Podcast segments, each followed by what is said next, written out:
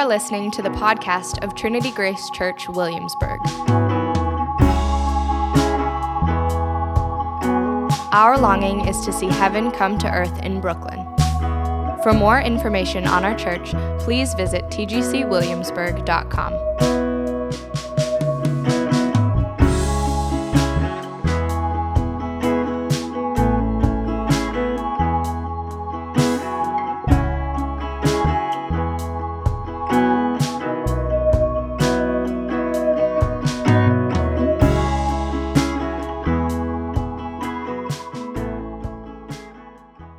Today's teaching text is from 1 John chapter 4 verses 7 through 21. Dear friends, let us love one another, for love comes from God. Everyone who loves has been born of God and knows God. Whoever does not love does not know God because God is love. This is how God showed his love among us. He sent his one and only Son into the world that we might live through him. This is love, so that we, not that we loved God, but that he loved us and sent his Son as an atoning sacrifice for our sins. Dear friends, since God so loved us, we also ought to love one another. No one has ever seen God, but if we love one another, God lives in us, and his love is made complete in us. This is how we know that we live in Him and He is in us. He has given us of His Spirit. And we have seen and testified that the Father has sent His Son to be the Savior of the world. If anyone acknowledges that Jesus is the Son of God, God lives in them and they in God. So we know and rely on the love God has for us. God is love. Whoever lives in love lives in God, and God in them. This is how love is made complete among us, so that we will have confidence on the day of judgment. In this world, we are like Jesus. There is no fear in love, but perfect love drives out fear, because fear has to do with punishment. The one who fears is not made perfect in love. We love because he loved us first. Whoever claims to love God yet hates a brother or sister is a liar. For whoever does not love their brother or sister whom they have seen cannot love God whom they have not seen. And he has given us this commandment anyone who loves God must also love their brother and sister. This is the word of the Lord. Good morning, everyone. It's really good to see you. Um, as Carla said, my name is Gemma. Um, I usually would have introduced myself by saying, I'm Gemma, I'm one of the elders here, um, but that is no longer true, and I'm soon to be associate pastor, but not quite yet. So I'm just Gemma, somewhere in between this morning. We're in our penultimate week of working our way through First John, which is a letter in the New Testament that we believe was written by the Apostle John. And last week uh, we had Patrick from Park Slope, and he shared about the first seven verses of this chapter. And now this morning we're going to work our way kind of verse by verse through the rest of chapter four. Um, now, right at the outset, I'm going to just save you some time and tell you that the word love is mentioned 27 times in our teaching text for today. Um, put your hand up if you'd already started to count. I don't know. Well, um, I'm sure some of you are itching to count them. So I think we can safely say that love and loving one another is going to be a major theme in what we're talking about today. And of course, um, it's the word that's easier said than done, right? So let's just um, jump into this text and see what God has to speak to us this morning. Um, why don't I pray for us as we begin?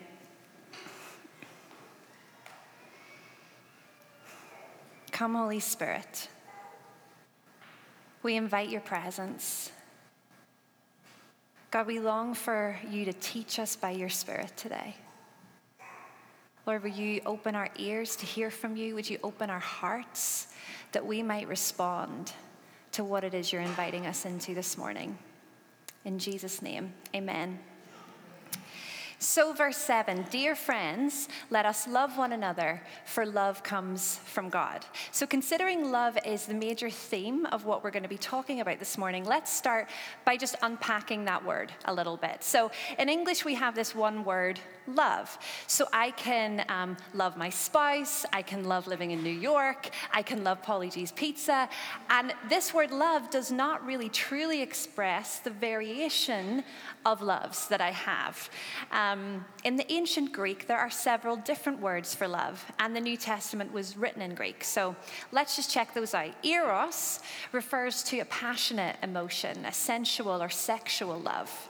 Philia is a brotherly love, friendship, affection. Storge describes a love that might exist within a family. And agape is an unconditional, a self sacrificing love. And it's this final word that is being used throughout the passage that we just heard. So, everywhere where you see the word love, all those 27 times, it is some sort of variant of this Greek verb, agape. John is calling us to love each other with the highest expression of love, a love that is pure, a love that is selfless. One of the most famous love passages in all of Scripture is 1 Corinthians 13, and it says this love is patient. Love is kind. It does not envy. It does not boast. It is not proud. It does not dishonor others. It is not self seeking. It is not easily angered. It keeps no record of wrongs. Love does not delight in evil, but rejoices with the truth. It always protects, always trusts, always hopes, always perseveres. And if you look at the original Greek, it is this same word for love, agape, that is used throughout this passage as well. It's the kind of love that God has for his children. You could insert the name God here instead of love, and all of it would be entirely true of who God is. God is patient, He is kind, He is not easily easily angered, he always protects. Thomas Aquinas defined agape love like this to will the good of another. This is the very nature of God, to will the good of His creation. And it's the same mandate that we are being given here. Let us love one another like this, for love comes from God. He is the source of all love, the fountain from which all of love flows. Now, you might be thinking, isn't this a bit basic? We've been in this series for a long time. We all know we're supposed to love each other. We're already trying to do that. Can we move on from the love thing into something a little bit more meaty? Well, I wonder if we just look again at this passage from 1 Corinthians 13, and instead of the word love or the name God, why don't you just try inserting your own name in there? I don't know about you, but it doesn't take me very long going through this list to see how far I fall short of the agape love that I'm called to live, how easily I do get angered, how, how regularly I keep a record of wrongs, how often I am self seeking. We will be returning to this theme our whole lives because this is the journey of spiritual formation. At the beginning of this series, um, Tyler talked about various seasons in our journey of faith. There is the early stage when we first discover God, then the sense of belonging that comes from being part of something bigger than ourselves. And then we move into a season of being super active and productive, putting our faith into action in the world. And then inevitably, we move into a more inward stage, which is often characterized by questioning and doubting and uncertainty. This culminates in, in a stage that is often referred to as the wall, which to all intents and purposes looks like a crisis of faith. And yet we can re-emerge after this wall experience, having undergone lots of healing and renewal and restoration, and begin a new outward journey that is, uh, it's like we're entirely different on the inside. And the final stage is referred simply as the life of love. People in this season of their journey of faith have been so transformed into Christ likeness that they can live lives of total obedience and surrender. They're, they're not even thinking about how loving or unloving they are, how spiritual or unspiritual they are, because it's just as natural for them as breathing. And this is not just for the spiritual elite, for pastors or nuns or monks or desert mothers and fathers. This is the invitation to all of us. The spiritual journey is an invitation to practice the way of Jesus by living a life of love. Now, obviously, this call to love is not a new commandment. Throughout the Gospels, Jesus talks about loving one another. We've talked quite a bit in this series about the Shema, a Jewish prayer which is taken from Deuteronomy 6 and includes these words And you shall love the Lord your God with all of your heart, with all of your soul, and all of your strength. And we've also talked about how when Jesus quoted the Shema in the temple, he added these words from Leviticus and love your neighbor as yourself. Elsewhere in the Gospels, Jesus even goes as far as to say that we should love our enemies. A while back in this series, Tyler introduced us to the phrase um, siblings and strangers, and the idea that God calls us to love and show hospitality to the people we already know and have relationship with, and the people that we don't. But in the context of this teaching text, John is not primarily interested in the ways that we love the stranger or the world at large. He is primarily encouraging mutual love amongst brothers and sisters in Christ. This is about loving our siblings, those we are in close relationship and community with. This is a word about love specifically within Christian community. It's like he's saying that the church, the body of Christ, should be like a mirror reflecting to the world what the agape agape love of God looks like. The next verse everyone who loves has been born of God and knows God.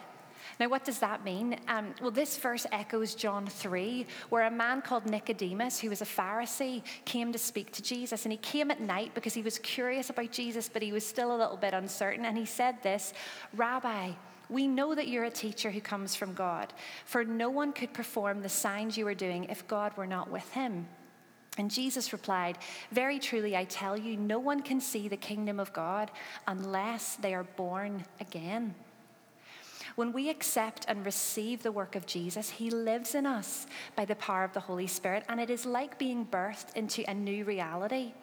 We enter into an abiding union with Christ, and everything that is His becomes ours. It's sometimes called the Great Exchange. He takes all of our sin and brokenness, and we get all of His righteousness.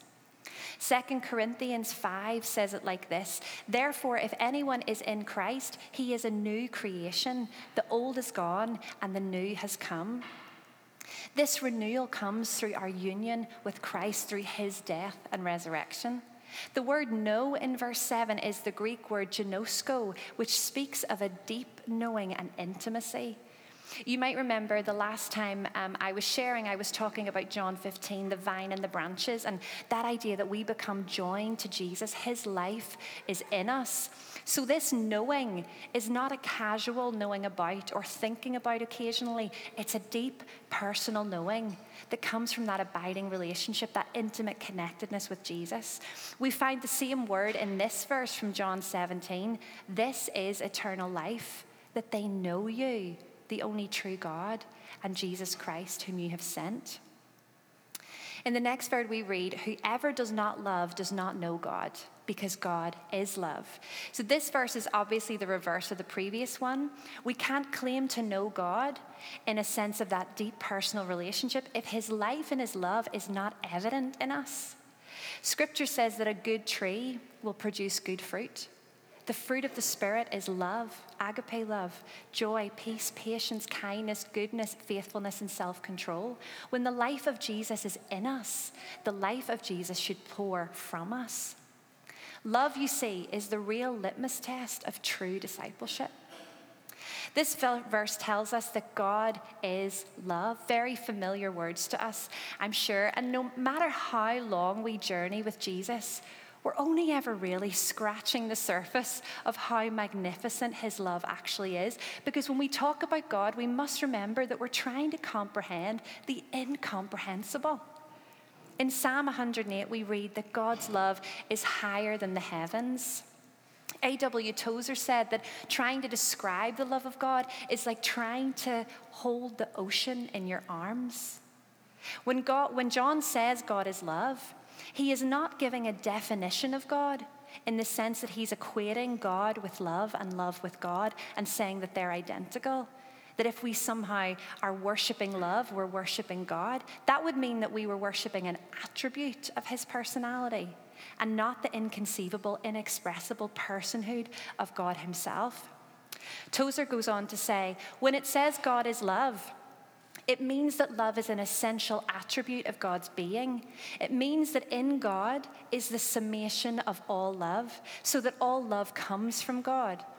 And it means that God's love, we might say, conditions all of his other attributes, so that God can do nothing except he does it in love. Nothing God ever does, or ever did, or ever will do is done separate from the love of God. And this love of God is not just a fondness or philia, it's not just storge familial love, it's self sacrificial and it's emotional. God feels pleasure for you, He delights in us, God is happy in His love for you.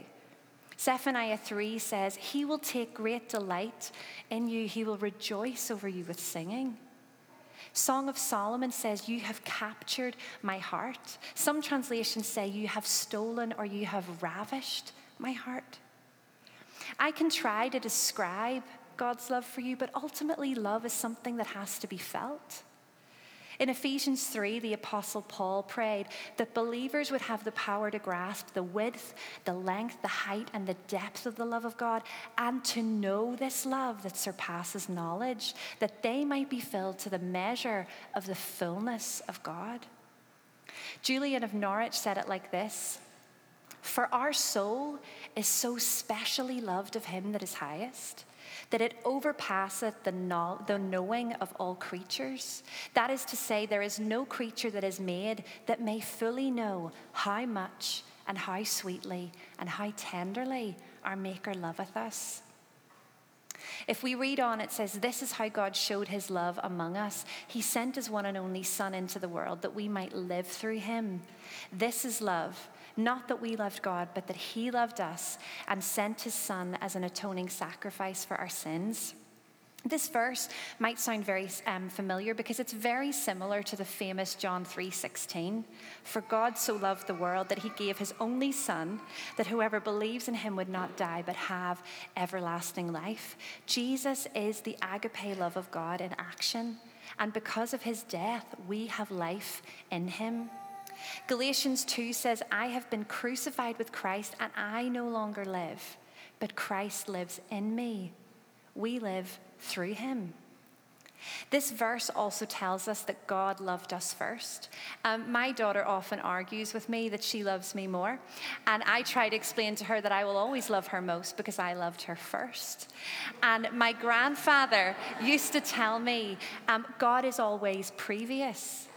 I've sometimes heard people talking about God constantly lapping at the shores of people's lives. In other words, God is always the initiator.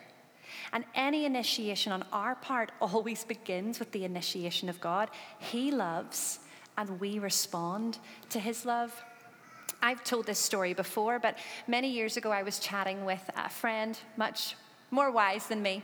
And, um, and I was saying to her, you know, I just really feel that I need to love God more. How do I make myself love God more?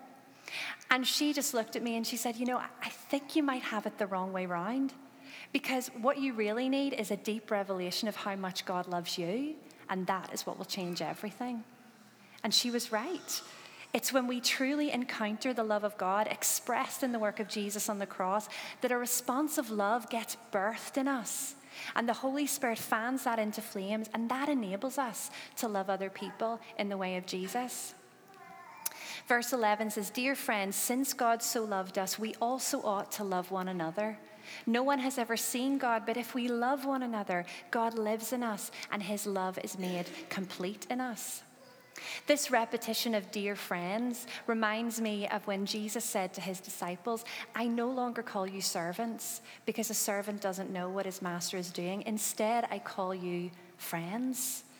We are invited into friendship with Jesus. And just like any good friendship, we spend time together, we grow in a relationship of love and trust as we expose the hidden and vulnerable parts of ourselves. And as we do that with Jesus, we become like him too, and we start to live in the way that he did. So, how did Jesus love his disciples? What sort of love did he model for them and us to follow? One of the best examples of this is found in John 13. Um, last week, Patrick um, told the story from John 12, where Mary anointed the feet of Jesus with perfume and she, she soaked his feet with her tears and she dried his feet with her hair. I have another feet story for you. It's in the next chapter of John. And um, it's where, in the middle of the Passover meal, the last one that he's going to have with his followers, Jesus takes off his, off his robe and starts to wash the feet of the disciples. Um, I spent time in Calcutta during monsoon season, and I have never seen rainfall like it. And that's coming from an Irish girl. So if you're ever planning a visit, don't go in July. I wouldn't recommend it. And I would get to the end of the day, and my feet were totally caked in dirt. And that is the picture that I often have when I sit down to read this passage from John and imagine Jesus washing the dirt from the disciples' feet. Just stop for a second and imagine yourself there, watching that scene unfold. Maybe even imagine yourself as one of the disciples and picture the humility of Jesus. Not only the fact that he, the Son of God, the creator of the world, would wash their feet, he would wash the feet of the one who would betray him he washed the feet of the one who would deny him. He washed the feet that would run and abandon him on the night when he was arrested. And picture for a second that basin of water. the second disciple's feet being washed with the water that washed the dirt off the first disciple's feet. It reminds me of one of my memories of our prayer room, if you were there back in February. Um, if you were there, you might remember there was a little bowl of water, and you could go and just sort of rinse your hands to remind yourself of just like the cleansing that we receive in being in relationship with Jesus. And there was one day I was there, and it was mid morning, and I noticed that the bowl was just a little bit murky. And I thought, you know, my initial instinct was like, I should go and I should go and empty that out and put some fresh water in there for the next person. And actually, I felt a check in my spirit. I felt like the Lord said, No, Gemma, don't. Because this is a picture of pilgrim community. This is what it looks like to be in community. Community is messy. Other people encounter the dirt in your life, and you encounter theirs. Much like the basin of water that Jesus used to wash his disciples' feet. And then this is what Jesus says to them Do you understand what I've done for you? You call me teacher and Lord, and rightly so, for that is what I am. Now that I, your Lord and teacher, have washed your feet, you also should wash one another's feet. Loving one another with that agape love means serving one another. It means preferring one another. It means taking the lowest place and being the least. This is how we know that we live in Him and He in us, He has given us of His Spirit. The word live here in the Greek is the word meno, which I talked about last time. It means to dwell, to remain, like in that sense, abide in me and I will abide in you. It's like he's saying when we as a community of believers love each other well, when we love each other with this self sacrificial agape love that Jesus modeled for us, the presence of God dwells richly among us through the power of the Holy Spirit. And we have seen and testified that the Father has sent his Son to be the Savior of the world. If anyone acknowledges that Jesus is the Son of God, God lives in them and they in God. And so we know and rely on the love God has for us. This verse pretty much answers the question of how do I know if I really am a Christian? Some of us as kids probably went up, you know, altar call a dozen times to become a Christian. We acknowledge that Jesus is Lord, the Son of God, and we embrace his work of redemption on the cross. Romans 9 says it like this If you declare with your mouth Jesus is Lord and believe in your heart that God raised him from the dead, you will be saved. So we lean on and trust in this finished work of Jesus as the ultimate expression of the love of God, a love that created us, a love that redeemed us, a love that disciplines and forms us, and a love that keeps and sustains us. God is love. Whoever lives in love lives in God and God in them. This is how love is made complete among us so that we will have confidence on the day of judgment. In this world, we are like Jesus. There is no fear in love, but perfect love drives out fear because fear has to do with punishment. The one who fears is not made perfect in love. As we journey with Jesus, as we grow to be more like him, his work is brought to completion in us. We are made in his image. And the journey of faith is about growing more and more into the likeness of Jesus. John writes, There is no fear in love. The basis of this is trusting in the goodness of God, believing that He desires and intends for our good. We were singing of the words from Psalm 23 earlier. Surely goodness and mercy will follow me all the days of my life. Often in my life, when I'm experiencing um, intense moments of fear, I feel that inner stirring from the Holy Spirit just whispering, Gemma, do you trust me? Fear comes when there is a lack of certainty that our good will be intended and pursued. I, I once found a little toddler lost in Disneyland. Gosh, I can still remember it. He was probably about three, younger than Ember. He didn't speak any English. And so I was trying my best in broken French to communicate with this little guy. And even though I wanted so desperately to help him, he was so scared because he didn't know me. He didn't know whether I was going to do him good or harm. And I will never forget just when he saw the familiar shape of his mum running towards him, and he just went sobbing into her arms because experience had taught him not to be afraid in the arms of his mum because he'd learned to trust that she desired his good. And in the same way, as we grow in our relationship with God, as we experience time and time again that He wills our good, we learn to trust in that love. And it drives out fear. Now, we will forever live in a world of things that cause us to fear in some way. There are so many things that we cannot control. But from the same psalm that I just quoted, we also read, Even when I walk through the valley of the shadow of death, I will not be afraid, for you are with me. His is the love that always stays. His is the love that we cannot be separated from in Christ, no matter what life throws at us. Jesus said, In this life you will have trouble, but take heart, for I have overcome the world. In verse 19, John reminds us again of the truth that we love because he first loved us. And then he finishes the chapter by saying, Whoever claims to love God, yet hates a brother or sister, is a liar. For whoever does not love their brother and sister whom they have seen cannot love God whom they have not seen. And he has given us this commandment anyone who loves God must also love their brother and sister. John is being really clear that love for God and love for our brothers and sisters in Christ is inseparable. In the Sermon on the Mount, um, Jesus unpacks a lot of familiar Jewish laws and, and he gets right to the heart of them. And in a similar way that we read in the Gospels, that he physically turned over the tables in the temple, in the Sermon on the Mount, I feel like he's turning over everything on its head that people thought they knew. And in Matthew 5, he says this You've heard it was said to people long ago, You shall not murder, and anyone who murders will be subject to judgment.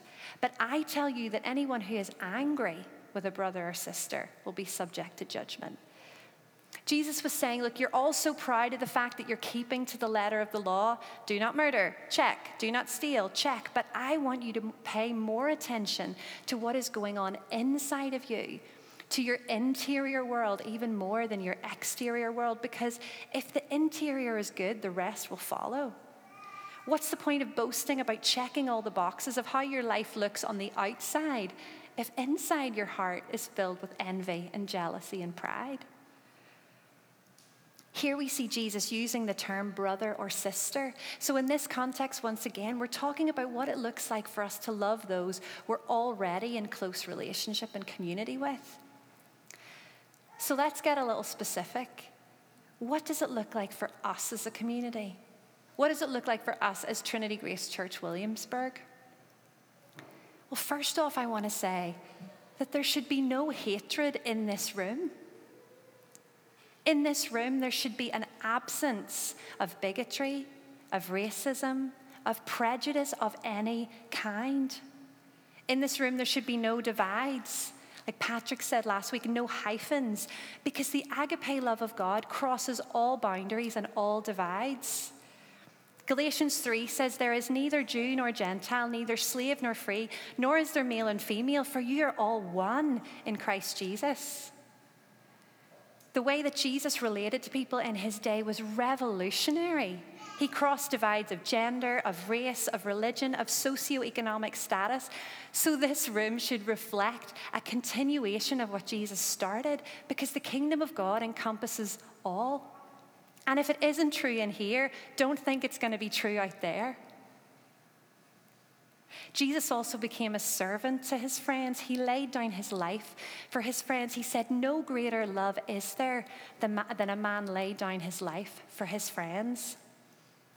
There was a stage in my life, I was so on fire for God. I was like, Lord, I will go anywhere for you. I will do anything. I will move to this country and love those people.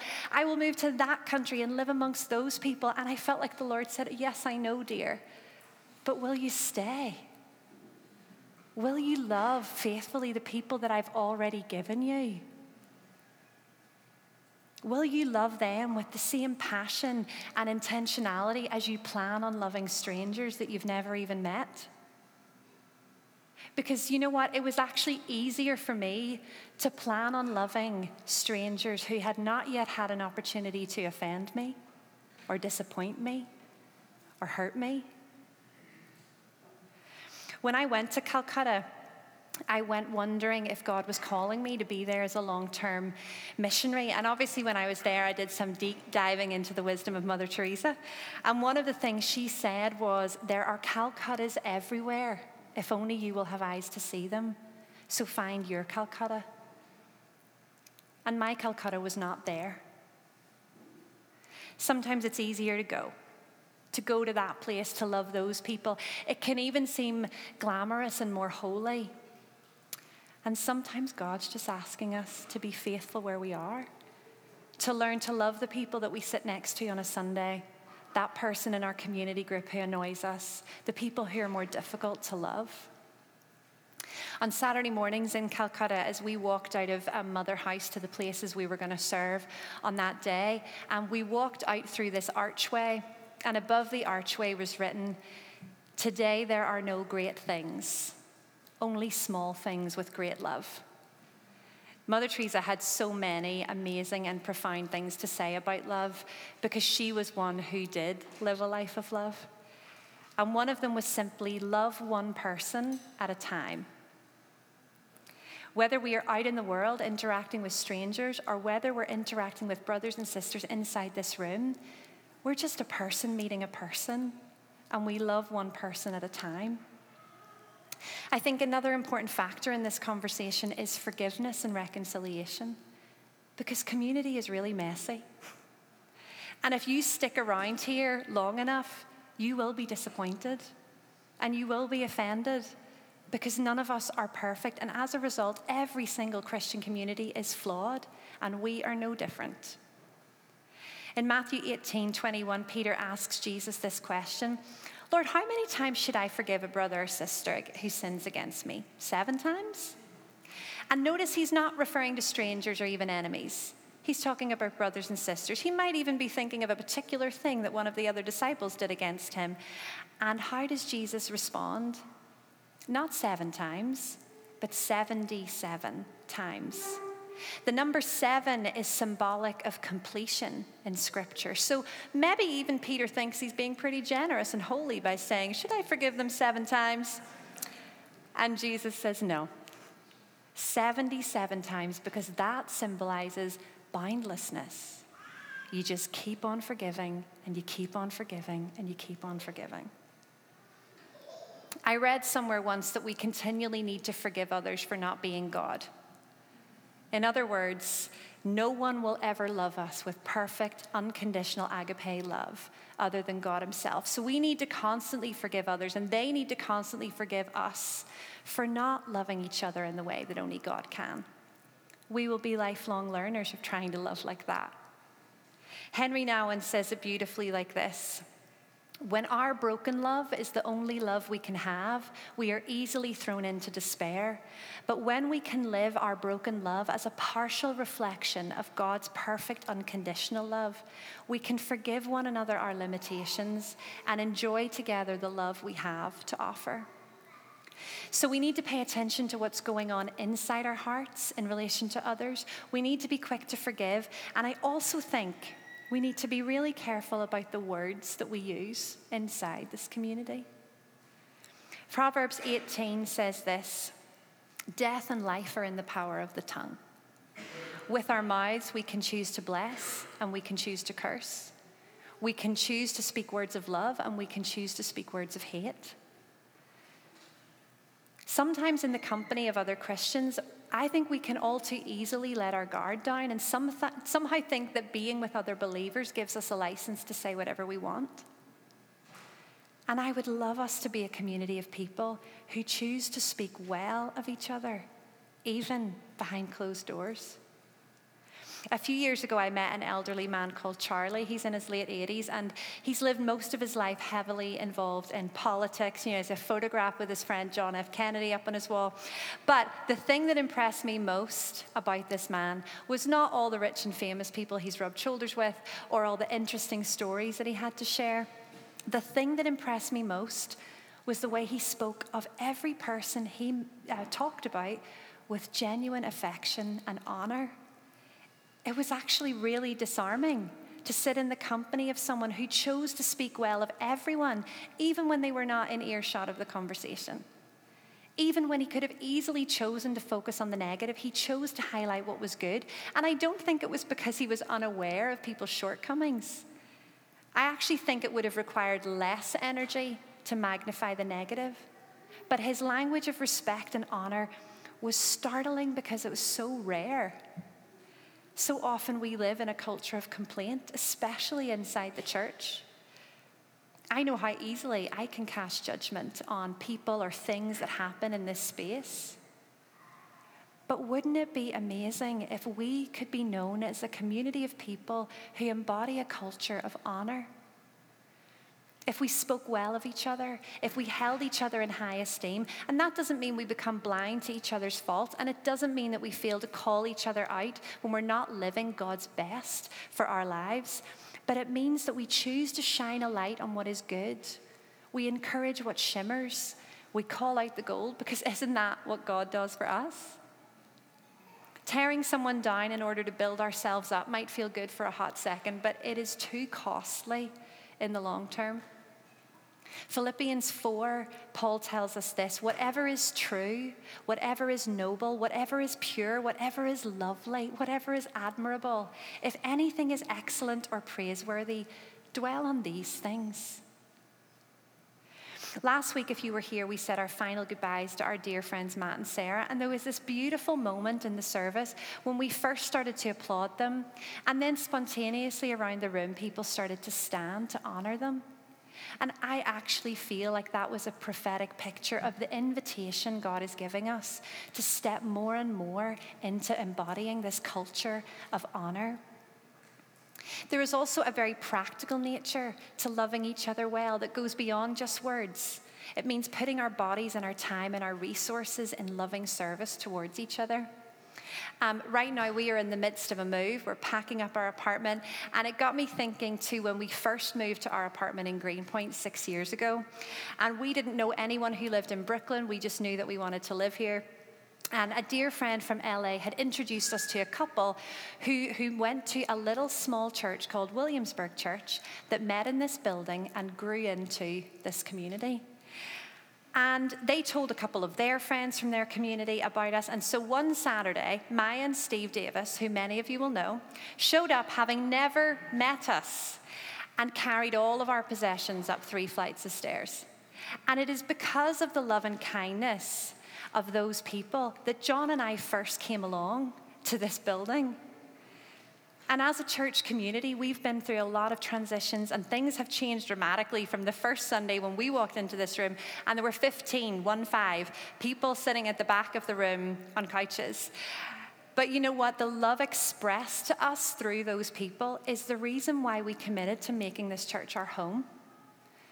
If anyone help, wants to help us move on Saturday, we're doing it again. I might mention you in a sermon in six years' time, give you a little shout out. Um, but seriously, as we grow in number and size as a community, let's not ever lose that beautiful expression of loving one person at a time, of showing up with our bodies as well as with our words, and allowing other people to do that for us when we're the ones in need. So we help one another, we serve one another, we honor one another, we forgive one another. We become like Jesus and we love each other the way that He loves us. If that's the way that you would love to choose to live as part of this community of believers, I'd love to just invite you to stand and we're going to pray.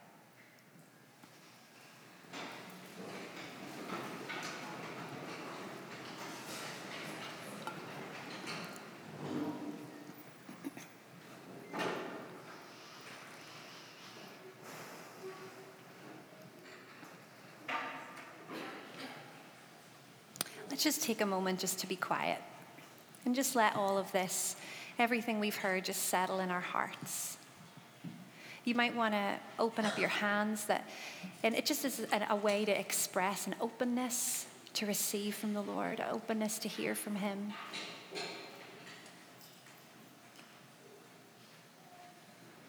And even just in the quietness of your own heart, just, just ask the Lord, privately by yourself, Lord, what, what do you have for me here today? What is it you want me to take away from this space?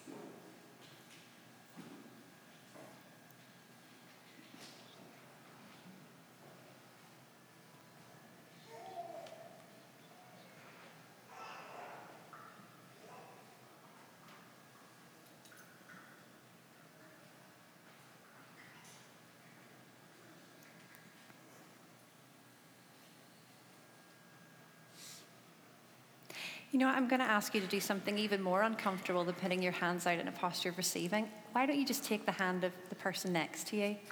Let's just do that cheesy thing of holding hands across the room. Because this is, this is about all of us.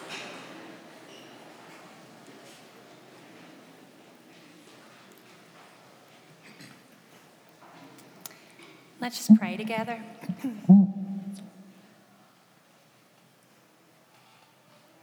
Lord, we so want this to be true of us. Lord, would you help us to love each other like you love us?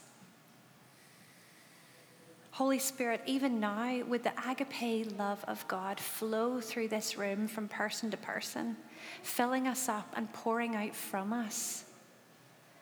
Lord, I pray that our love for one another inside of this community would actually be a witness to this neighborhood and to this city of your perfect love.